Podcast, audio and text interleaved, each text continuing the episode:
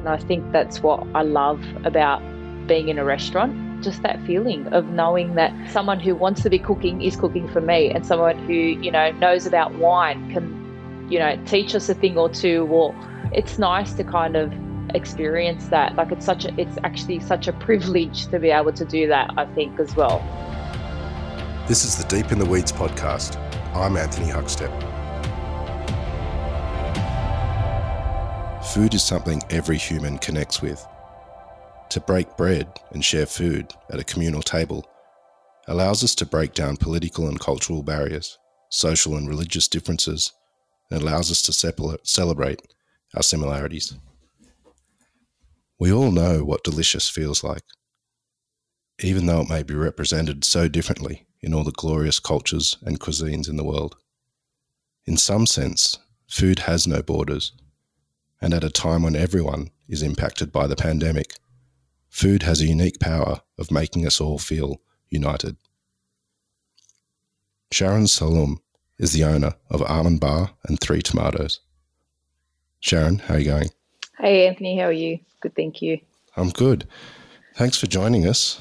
How are you feeling at the moment? It's been a pretty wild couple of months. Um, well, you know, you, I think you wake up most mornings and you don't know whether to laugh or to cry. So it's it's really strange. now, now, we touched base right at the beginning of this pandemic, and and I sent you an email and sort of to find out um, how the hell you're going to adapt to this lockdown. And I think you started with the sort of whole food packs. Um, that probably feels like a couple of years ago. What what what what, was the initial thing that you did when the, the shutdown happened? Well, look, it's um, to cut a long story short. My my sister was the brilliance behind it all. Um, but because basically I was on my first holiday with my partner for of you know for three years, as in like we hadn't had a holiday together in the last three years, and so we decided to go to Mexico and Cuba at the beginning of March. Um, and so came home a few days early um, and had to self isolate at home for a couple of weeks. So, in that time, um, basically remotely, I was trying to support my sister who had just changed the business model for both places very quickly. And I was just kind of trying to support, obviously, remotely um, in that you know, doing stuff like ordering, doing like menu IDs, etc., etc. And and you know, she essentially kind of um, went around and, and changed the way we serviced everything, everyone, you know, er, you know, all, all, that we did had completely changed, literally almost overnight. So, um, yeah, we um, we had to we had to focus on takeaway, obviously at the restaurant, um, and same at the cafe. Yeah, yeah, and that's where it kind of all began. Um, yeah. Well, I just want to touch back on the fact that you know you're in Mexico and you had to come back early and isolate. Mm. What, what was that experience like? How did you feel? Oh, look, anxious as all hell. I mean, I I have bouts of anxiety anyway. It's a it's a bit of a thing that I go through um, from time to time. Um, you know, so my anxiety really sparked up pretty badly while we were over there. Uh, people look at you, uh, they know you're a foreigner. Um, and so to them, you're the carrier of the virus. So you're kind of like, there's no point in being away from home. Um, you know, it's just not fun. So we, we were in Cuba at the time that it had just started in Cuba. And, you know, we really felt for the locals there, it kind of like um, you could feel the panic in the air. And, um, you know, it just wasn't nice to kind of be around that. Uh, yeah, so we, we kind of then uh, did the trek home, and so my poor sister, because there's no phone lines in Cuba, you can't really ring anywhere unless it's through the internet. Um, I had to basically do messenger phone calls with her, and she organised our flights home. And you know, so she's changing two business models and trying to rescue us from overseas. So at the same time, it was not a good time for her. And yeah, yeah, but she was unbelievable. So tell us about those couple of months when the, the industry opened up again. Uh, what's it been like? You know, Almond Bar is in the center of it's in Darlinghurst. You know, little little little restaurant, and you've got the Cafe Three Tomatoes um, out in the suburbs as well. Um, what, what was that period like for those two very different businesses? Um, look, there, yeah, it was all about area, and that was, you know, it was very obvious uh, in that in that we could see that in Darlinghurst, you know, where it's such a destination um, location for people to dine, you know, the whole area just died completely. Um, you know, with the lockout laws that already kind of half killed the area, but this pandemic just completely just killed the area. So we had no choice in the end but to kind of we had a we're very blessed with an amazing landlord um, because we've been there for 13 years and he you know was great and gave us the, the rent off for a couple of months. So we were able to close um, for a couple of months um, until we kind of could could have dine in again. So we we had no choice because the takeaway was just not it just wasn't sustainable for us at all. And it, we were you know spending far too much trying to keep it going. Um, so that kind of wasn't very good for us. It was a really hard decision to make but we knew you know we just couldn't do it any longer.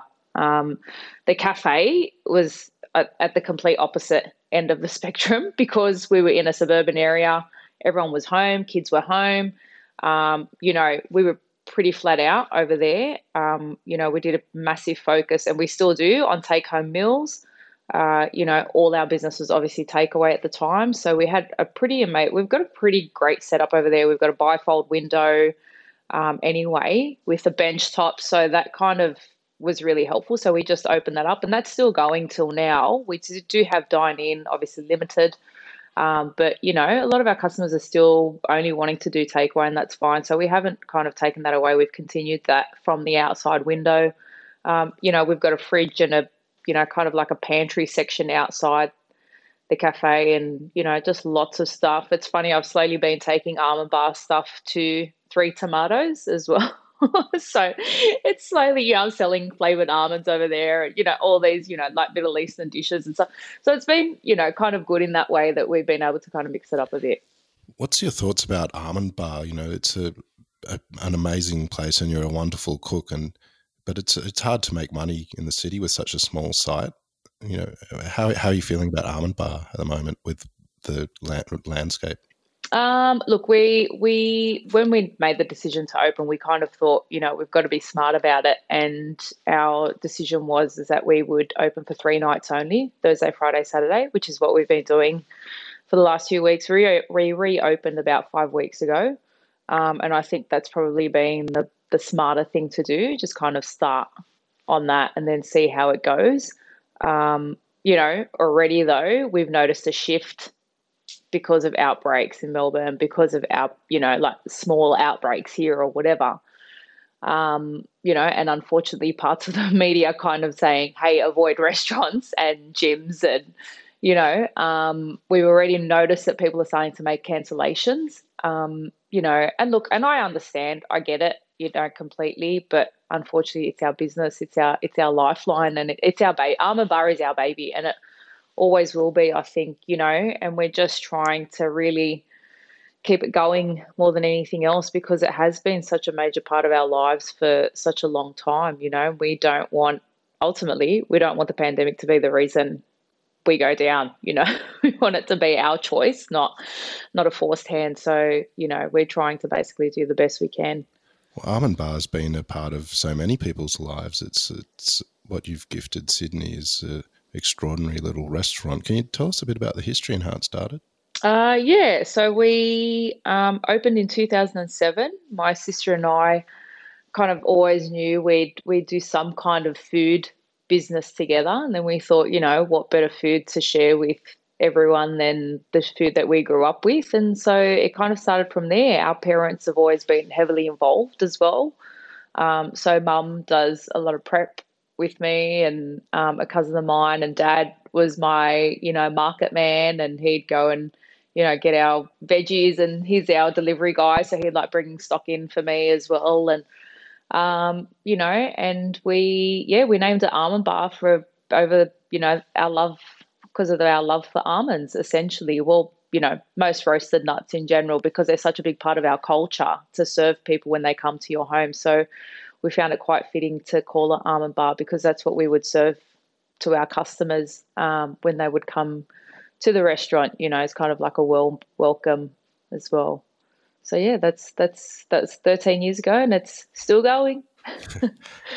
Can you tell us a bit about your food for people out there that may not have had Syrian food? And I know that you also have a kind of modern interpretation in some ways as well. Um, but I'd love to hear some some of your specialty dishes and, and what's involved with them.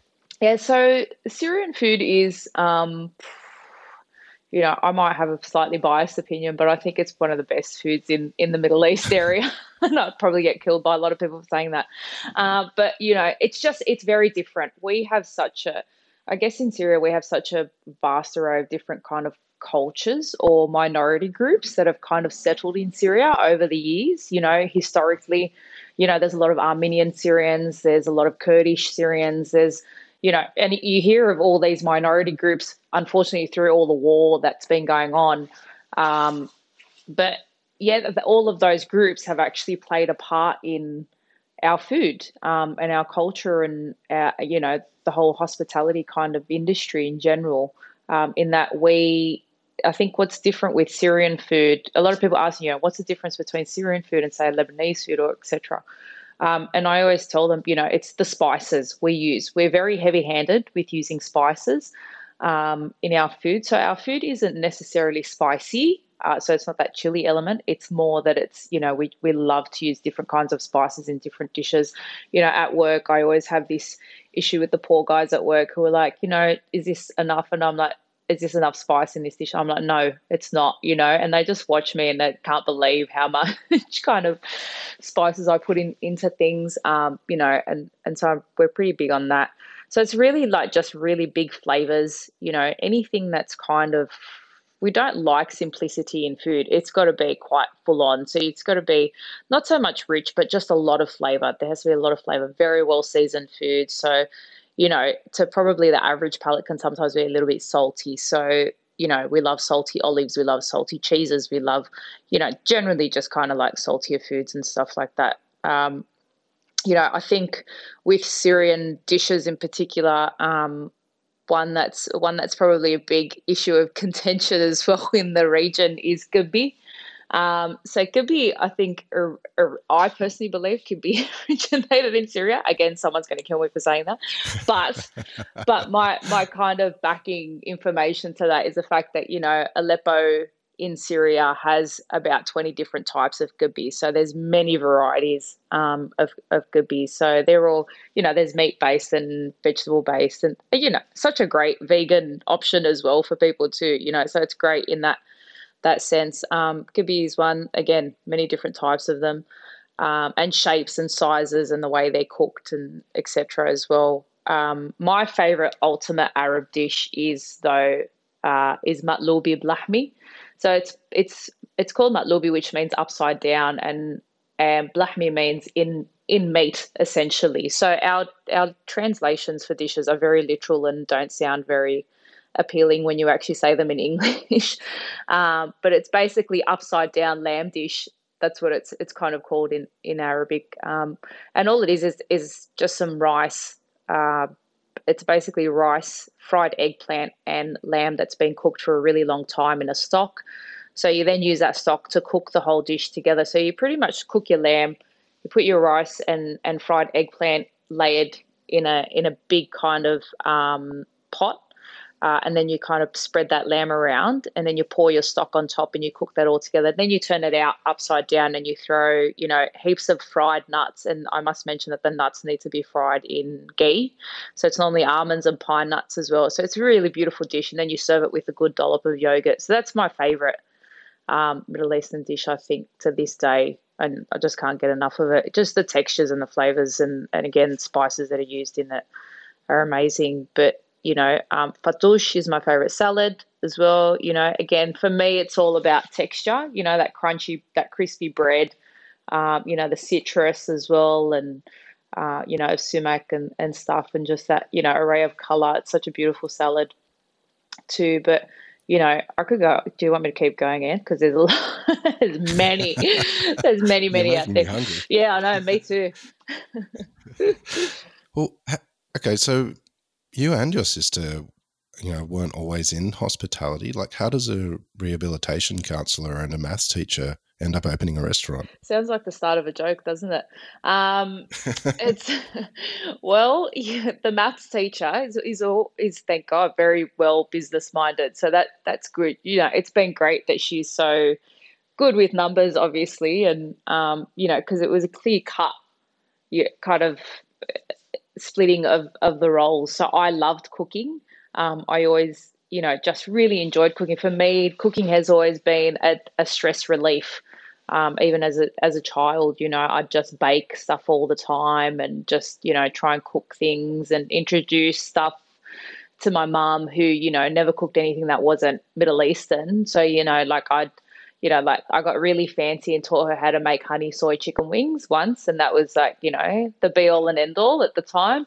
Um, in my defense, I was probably about 12 at the time. I was like, you know, 12 or 15 or something, really young. Um, you know, and that was big for us to be eating that at home because we never ate anything that wasn't Middle Eastern, you know, because my mom was the main cook. And so it was, that's how I kind of got into cooking and then would have part-time jobs in hospitality and stuff. And, and yeah, and my sister and I just kind of, it just works for us, you know, she's the paperwork business person. And it's so funny you know, a lot of people kind of look at me and go, "Oh, you're always at work," and you know, "Where's Carol?" and blah blah blah. And I'm like, "Look, I'd much rather have my job any day over her job because I don't want to be sitting there crunching numbers and working things out and yeah, dealing with that stuff." So it works for us. So that's how it kind of happened. What's some of the challenges involved with uh, running a business with a sibling? um, I laugh because I, I, think of the early days. Um, we we used to fight all the time, all the time. You know, just it was really hard because we went from having such separate lives as young adults to then, you know, spending every day together. Um, you know, spending a lot of time together. We, we we went from seeing each other maybe a few times a week to you know seven days, um, and that was really hard. So we'd kind of really uh, clash quite a bit in the beginning. Um, now you yeah, we we do nothing but laugh, you know, and it's probably been like. I think the first probably four or five years were quite tough, um, you know, and, and, adjusting more so maybe the first couple of years. Um, but I'd say over the last, you know, at least seven, eight, nine years, we're we're like best mates, you know. Um, we laugh a lot together. We spend lot, still try and spend lots of time together. Um, you know, we try and do a lunch here and there, um, Carol and I together, so we could just catch up on life because everything's very work work. Um, you know, but yeah, we're we're constantly the only thing we fight about now is telling each other that we need to have a day off.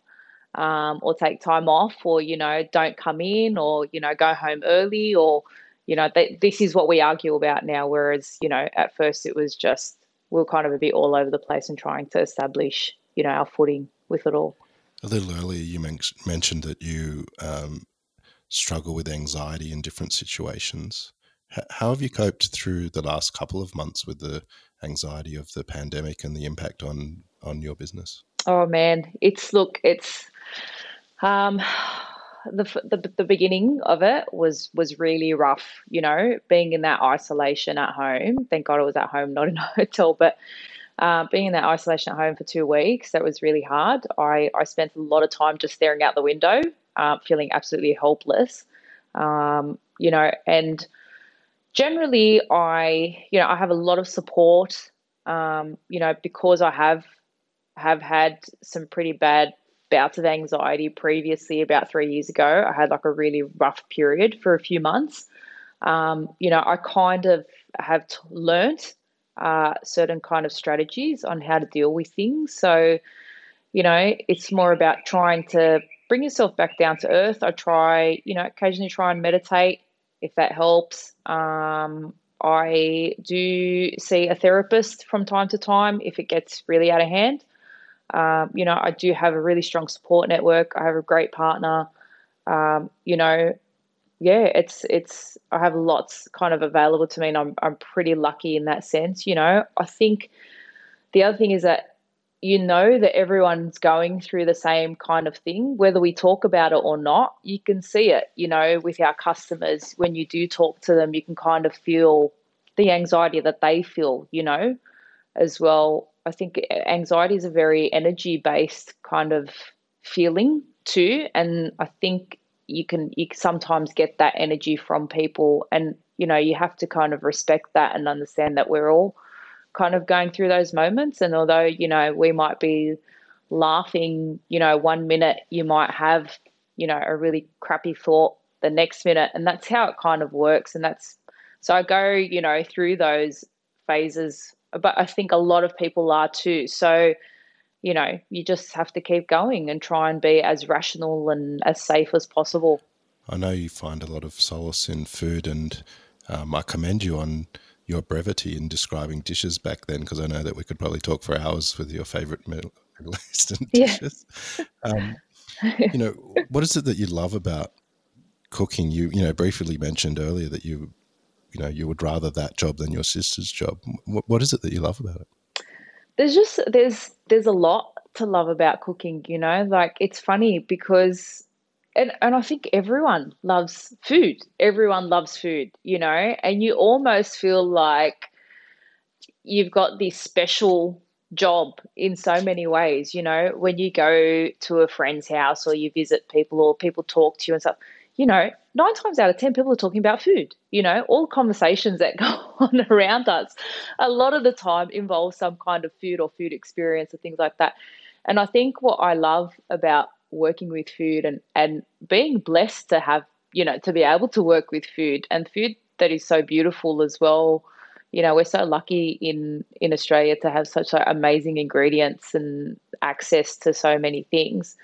Um, you know, for me, it's it's about making people happy. It really is. It makes me happy to know that people are happy. And although I find it really hard to kind of accept compliments and stuff like that, I still, you know, deep down, of course, you're you're touched by someone's compliment. You know, you really feel it and you know, and and to know that I created that experience or that happiness, even for an hour or whatever it was, or the ten minutes it took them to eat a dish, you know, that means a lot to me. Um, you know, and that that's what makes me happy to know that I created was able to create something that that created happiness for someone else as well while also you know it makes me happy to to do it you know. It's just it's fun. You're in your own world. You you basically you kind of shut off from everything and everyone when you cook i find um, and that is kind of a nice feeling to be able to have has the offering changed at Almond Bar given the limited days that you're open now, and and has this experience changed what you think you might do with it moving forward? Um, yeah, look, it's yeah, we've we've definitely we kind of took our time a little bit with reopening, um, you know, because we kind of wanted to get it right, um, you know, as well as right as possible given the way things have changed. Uh, so we kind of said, you know, we we just got to be organised. And so what we did was we agreed on um, two set menus, so which is what we do at the moment. Uh, so it's changed completely. We don't, we're not doing the a la carte unless it's takeaway, um, you know, and obviously that creates for a minimum spend. It creates for what like lack of wastage essentially. So we don't have the wastage. We know how much we need and for how many people, etc. You know, so there's no concern over having an excessive amount of stock. So we've reduced the menu so we wouldn't have this kind of bigger menu um, to worry about as well. Um, and, you know, for us, it was really important to make sure that we had kind of like a, a mixed set menu that had, you know, seafood, meats, and and vegetarian, but we had to have a vegan option, a vegan set menu for us because we have quite a big vegan following in Darlinghurst. Um, so that was really important for us to do as well. So that's how we've kind of created those two menus, and and they seem to be working quite well. Uh, does it, has it made us consider things for the future? Yeah, of course. You know, like how you know how we would kind of do service and right now everything's so touch and go you don't know what what's going to happen in the next week let alone the next year you know and like anything can change and restrictions could change and stuff like that so we're kind of just going with it you know my sister and i have agreed to just you know, go with whatever happens, make the changes when they come, you know, and, and, and do our best. And, and that's all we can do, you know. Ideally, obviously, you know, we'd like to keep going the way we are as long as it covers our costs and keeps us going, then we'd, we'd like to do that, um, you know, because it seems to be working for us and for our customers at this stage as well. Your food and certainly Syrian cuisine is best put in the middle of the table and shared by everyone. Um, but obviously, there, there's restrictions and uh, and different thoughts in society because of the pandemic. You know, what's it like being managing uh, guests during this period and the restrictions, and also the plating of your food? That, has that altered at all? Um, we uh, look. I was always OCD clean but now we're like because we have a, a, a mother in, who taught us to be very OCD clean um, in in a traditional Arab household, but you know now it's like tenfold worse. So we're really conscious of everything. Um, you know, not just what we're doing, but what our staff are doing, what our customers are doing. You know, we're just very aware of you know taking everyone into account because you, you know, you definitely we still kind of have it as sharing um, food, but you know, we also kind of everything's a bit more clear cut. So if we can try and do dishes that are, you know, a piece per person, things like that, then we try and do that. But obviously, that's not always, you know, um, possible. And so there's, you know, we have rice dishes as well and salads and and stuff. So, um, you know, yeah, we're we're trying to kind of yeah take into account with you know the amount of touching of things, etc. You know, so we're still hanging on to the shared stuff, um, but like I said, it's yeah, it's a bit more limited um, with how we kind of serve things. You know, we're definitely um, aware of you know the space and making it safe and comfortable for everyone. Um, and so what we do is with our customers, we kind of, you know, are very conscious of how they feel, making sure that we're following, you know, regulations and restrictions and, and whatever as much as, you know, as we need to, but like moving forward and, and constantly as well. Again, it's probably my anxiety that is good in this kind of situation because I'm like, nah, we've got to do this and that, we've got to do that. And, you know, this customer can't be standing and this customer, like, you know, so you've got to be um, a bit onto it like that. I think, um, and I think people feel safer in that way as well, knowing that they can come in. You know, the amount of stories we hear of people, customers that that come into us um, and say, "Oh, I went to such and such," you know, and they weren't social distancing, and you know, there were so many people, and you know, people talk, you know, and so that, and they won't go back to that place, you know. So as much as that place thinks, "Hey, it's okay," it's working for us, you know, customers do talk to one another. They talk to us. They talk to their other, you know, local cafe or whatever as well, and and they, you know, explain their experiences and how you know they felt unsafe here, but they felt safe there, and you know, and this is something we've got to take into account. And at the end of the day, like our parents are in their seventies, like we want to be safe for them as well. So, you know, and our staff and and everyone that walks through our doors you love cooking for people and sort of delivering an abundance of colors and flavors and textures. But what about when you're in restaurants? What what do you love about um, being in a restaurant yourself? It's the whole experience, you know. To you, it's from the moment you walk in, you know. It's from that that point, you know. I think you the energy, the ambience of a place, you know, the staff, like just everything about it, the menu uh, my partner's often the one that chooses the wine, so I'm like straight onto the food. Um, you know, just the flavors, like appreciating the work that goes into it. You know, is it's such an experience. Being in a restaurant, I think it's not just about necessity of eating. You know, it's it's an experience, and I think you know that appreciation for that experience, you know, and just the minor details in things really goes a long way uh, with everything. And, and I think that's what I love about being in a restaurant, you know, that just that feeling of knowing that, you know, someone's cooked for me.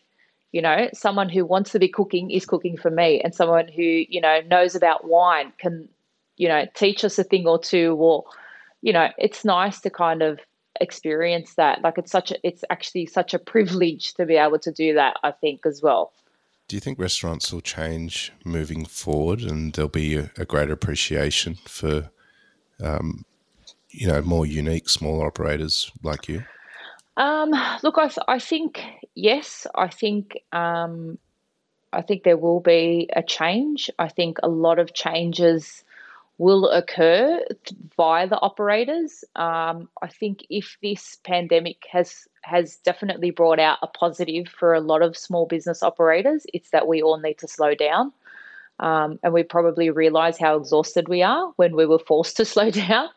Um, you know, and in in that case, when once you do that, you know, I think the way we operate our businesses have will definitely change because you'll be more relaxed. You'll be, you know, you'll have that energy, that renewed energy in you to be able to, you know, put more love into your into your service, into your food. You know, if you're exhausted and you're basically flogging yourself to get through, you know, six or seven nights a week of service, then you know that's proof that you know something's got to give, and it does eventually. But you know, I think definitely moving forward, this this has definitely taught a lot of a lot of small business owners um, about probably what's important as well, um, and that we need to remember to put ourselves first sometimes at least too.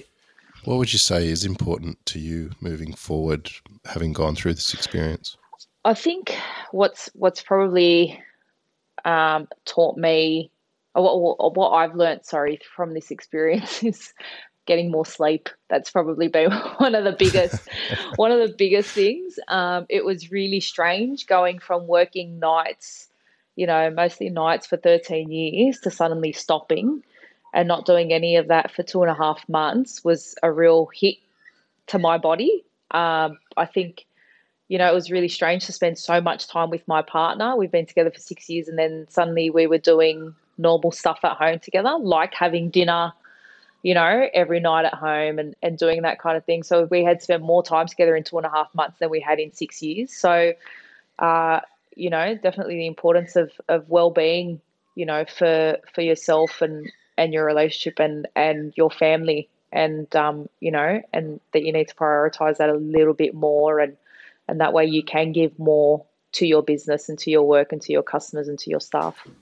As we move forward and restrictions ease and you know the restaurants a thriving hub again of, of darlinghurst you know what, what should people eat when they come in uh, oh, that's a tough one, Anthony, especially when I'm trying to change the menu every few weeks. oh, look, uh, there's there's a there's a couple of dishes. There's um one that I've I've kind of just created on a very quick whim. So I've realized as well that I create menus much better when I'm under pressure and do it do them last minute. Um, so it's a it's a dish that's basically some um, fried crushed potatoes, and on top we just put some really thinly sliced beef rump. Um, but the sauce that I put on top of it is called samkihara. So it's actually it's a samkihara sauce. Samkihara means chili fish. So traditionally, it's a baked. It's this sauce is used to bake a whole fish, and you're supposed to kind of just smother it all along the t- the top of the fish, inside the fish, and then you bake the fish whole. Um, and it's a sauce that's made up of tahini, lots of lemon juice. I do dry coriander, fresh coriander, chili, and walnuts and garlic. So it's a really full on sauce, but it's really beautiful and it just actually works really well with most things. But I've found it worked really well with the beef. And so that's been really popular. Um, over there, and and the other one is probably some small. The vegan pick I think is probably a um, a little play on a on a traditional dish that I never used to like as a child. So it's um, coarse burgol, um, so the cracked wheat with um, lentils. So we use some French lentils in that, and it, traditionally it's just those two ingredients. So it's literally just cooked burgol and, and lentils, um, and we do some burnt onion on top. Uh, but this time I've added some roasted uh, flat mushrooms through it. Lots of kind of like um, ground whole spices through there as well. And we still do the burnt onions on top. So that's a really nice kind of vegan dish too. Wow. Um, yeah. Gee, I miss almond bar. Um, yeah. well, it's been so good to talk to you today. Um, you're a bloody legend. And um, long live Almond Bar. Hopefully, oh, I get to man. eat there again soon. I hope so too keep in touch and um, we'll catch up down the track and see how things are going. And hopefully, all things are opened up and uh, it's blossoming like it has for the last uh, 13 years. Thanks, Anth. I appreciate it. This is the Deep in the Weeds podcast. I'm Anthony Huckstep. Stay tuned as we share the stories of Australia's hospo community, suppliers, and producers in search of hope during this pandemic. Special thanks to executive producer Rob Locke for making this all happen. follow us on Instagram at Deep in the Weeds Podcast or email us at podcast at deepintheweeds.com.au. Stay safe and be well.